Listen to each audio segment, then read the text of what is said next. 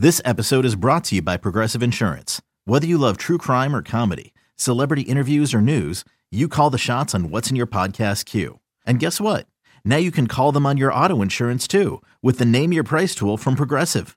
It works just the way it sounds. You tell Progressive how much you want to pay for car insurance, and they'll show you coverage options that fit your budget.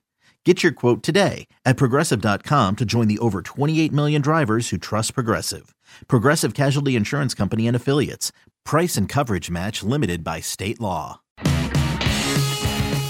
Welcome to the This Week in Rays Baseball podcast. Here's your host, Neil Solondz.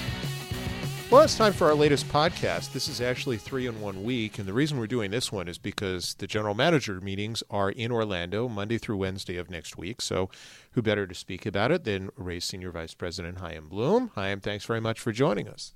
Hi, Neil. Good to talk to you. Now, it's been a while, so there are a few subjects I want to hit on, but I mean, let's start with the GM meetings. How much gets done there? Is a lot of the foundation already laid for the offseason? Do you get a feel for the market? How do you use the GM meetings for the rest of your offseason?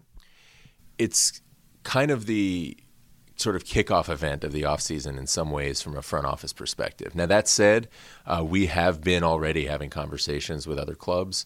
Um, and occasionally, you know, a couple years ago, we acquired Brad Miller even before the GM meetings. So that can happen, and there are conversations that sometimes can get to an advanced stage prior to the GM meetings. But that said, the GM meetings are the first time that everybody gets together.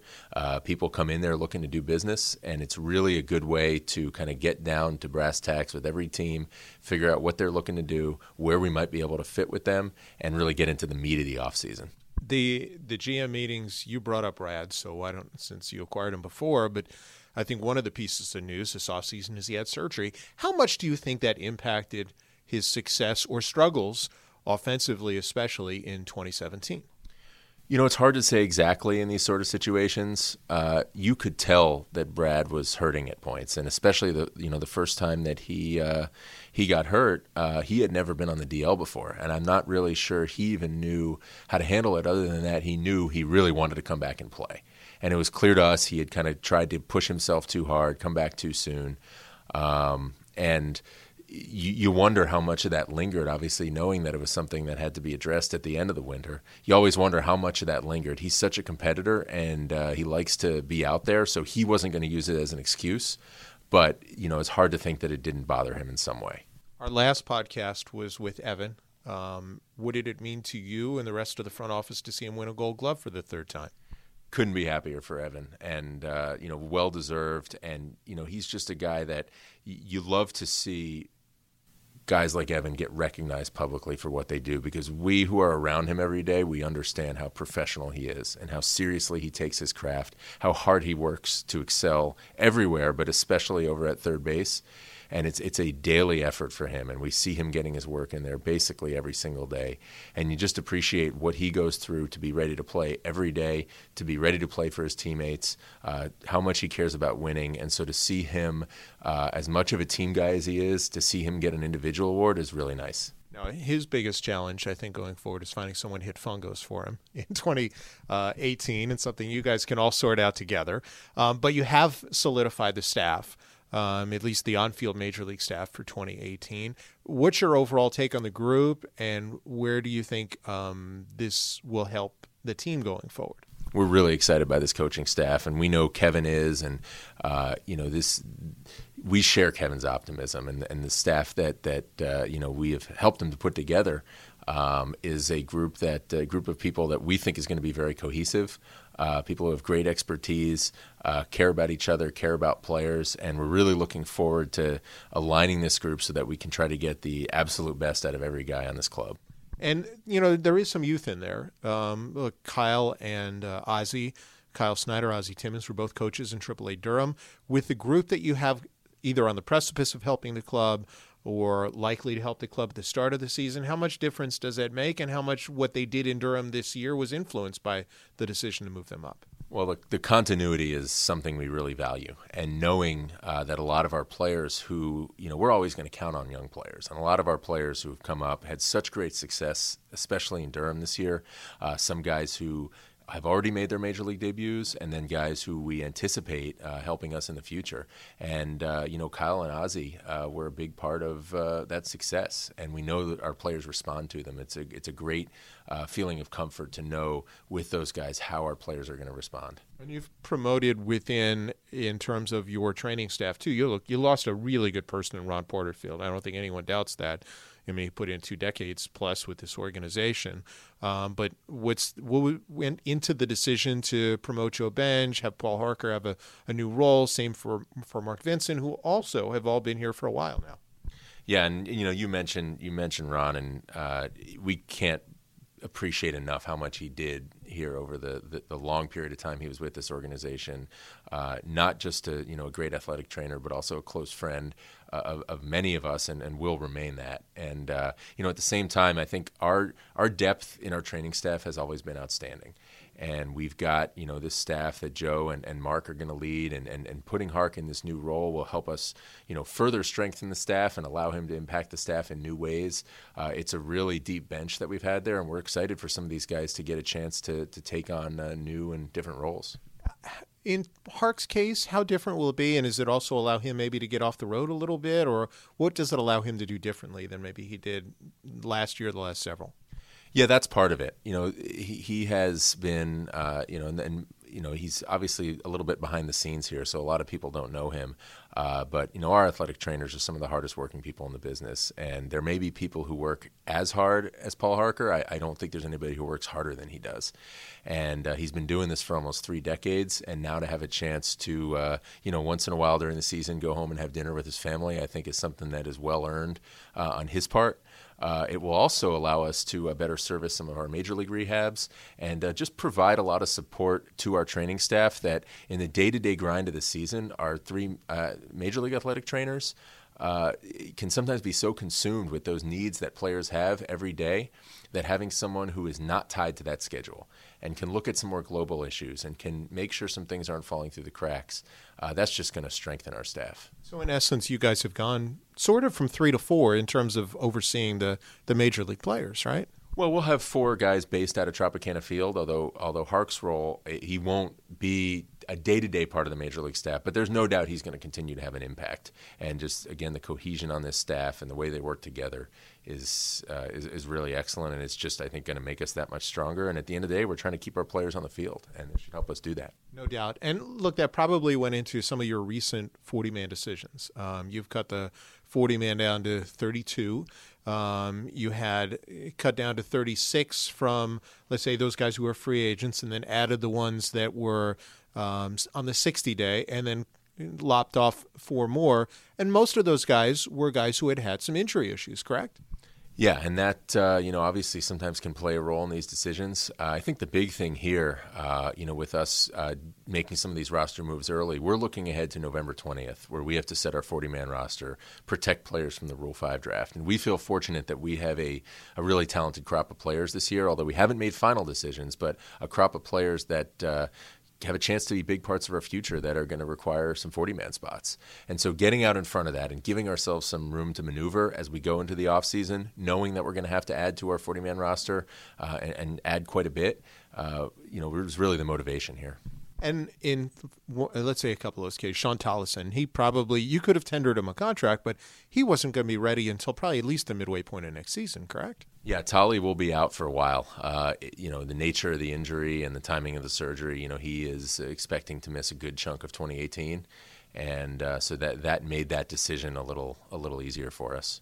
And I think in Taylor Guerrieri's case, look, he's now healthy but he's also missed a lot of time. And there may be some guys who are more durable. Look, you've never seen Taylor. If you want to put him in a bullpen role, you don't know how he's going to adjust to that. He only has one more option left. I'm I'm not surprised Toronto wanted him, but in your case, it seemed like you guys had more depth of starting pitching options. Yeah, I think that's the case. Uh, Taylor's been through a lot with us, and uh, you know we were hoping to be able to retain him in some capacity, but obviously they only allow you to have 40 players on the 40 man, and you know we know that it's going to be an off season of some difficult decisions. And as you mentioned, some of the pitching depth that has stepped up uh, over the course of this past year, some of the guys that we saw in the big leagues over the course of the year, and then some guys who have yet to make their major league debuts we feel we're in a pretty good spot uh, with our pitching depth, and it it just made those decisions, uh, you know, necessary. Although they are tough decisions. Speaking of tough decisions, and I, look, there was one you did make this week, uh, where you did tender a qualifying offer to Alex Cobb. I can't imagine that was the easiest decision to make because look, if he accepts, it's seventeen point four million dollars. Uh, if he doesn't, you do get some sort of draft pick as compensation. But look, for a club like this, that certainly would make the offseason a whole lot different, but you certainly value him a great deal too. Yeah, there's no question. And, uh, you know, I think when you make an offer like this, you need to be prepared for all the outcomes and, and make sure that you're comfortable with all the outcomes, and we certainly are. Um, you know, I think the big thing here, Alex. You know, we've we've talked a lot about how important Alex Cobb has been to our group. Um, we think the world of him, and uh, you know, these offers are not things that we're often in a position to make. Uh, but he's a the, the, caliber of player that merits this type of offer. No doubt, and you will find out soon enough, probably after the GM meetings, what his formal decision is. You, you brought up the decisions you have to make November twentieth. That's when you have to add guys to the forty man who, if they aren't protected, they're eligible for the Rule Five draft. Is this as deep a group? As you've had because you go into let's say this weekend with eight spots open on the 40 man i don't remember you guys having that many before making any trades or any other moves yeah, it is. Uh, and again, there's some decisions we, we need to make. There's some decisions that will be easier and some that might be harder, especially when you look at you don't want to fill up the roster completely because you might need spaces later in the winter for guys on your major league club uh, or, or, guys you might acquire in trades or, or however you, you, get them. But uh, it is a really deep group, and you can, you know, when when we do uh, come up with that final list on the 20th, I think a lot of the names on that list are going to be guys that we think have a chance to be impactful players here for a long time. One question on that end, because I'm sure fans want to know this. Okay, if there's one that's an automatic, because there are probably a couple that, to my mind and to a fan's mind, are automatics. Do you identify them and notify them now? Or do you wait till November 20th? Do you make them wait? How does this how does this all work? Because I'm sure the guy is waiting for a call. Yeah, there are guys that we can look and that uh, you know and, and leave it to our fans to, to, to figure out who they are. But there's some guys that I think are, are, are pretty close to no brainers on this front. Now, that said, uh, we always wait till the 20th uh, for a lot of reasons. I think you never know what will happen. Um, you know, and, and, until the move is going to be official, there's not really any need to uh, to tell the player something because things could change. You never know. Sometimes there are trades, different things that could happen. Those moves will happen on November 20th. We're talking about them all the time, and we're going to continue talking about them. But really, until they happen, uh, that's you know that we're not going to say anything concrete to our players.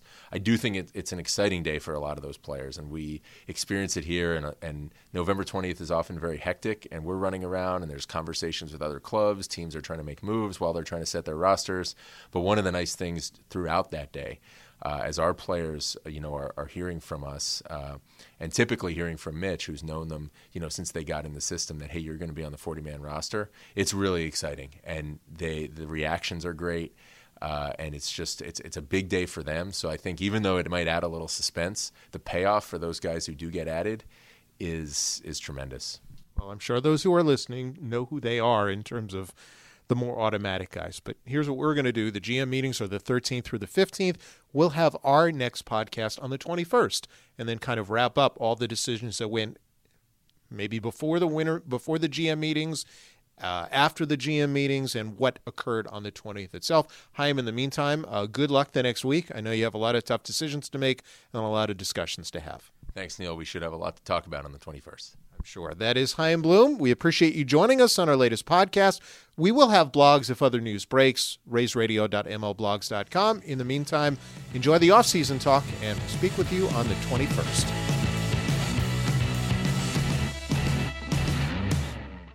Hey, Rob Bradford here. You guys know I'm always up for a good MVP story, and one of the best stories is Wasabi Technology. Wasabi is the world's hottest cloud storage company, and it's become the go to provider for professional and collegiate sports teams, including 20 Major League Baseball teams like the Red Sox and NHL teams like the Bruins and Vancouver Canucks. Even the Liverpool Football Club is getting in on the Wasabi action. So, why is Wasabi the MVP? Well, Wasabi was purpose built to free businesses from skyrocketing storage costs and unpredictable transaction fees that the Amazons of the world are charging. In fact, Wasabi is up to 80% less than those hyperscalers and doesn't charge a cent for businesses to access their data. From Wasabi's AI enabled intelligent media storage, Wasabi Air, to the industry's only cloud storage service with triple protection against cyber criminals, data deletion, and ransomware, Wasabi's taking the lead in driving innovation in data storage and helping sports teams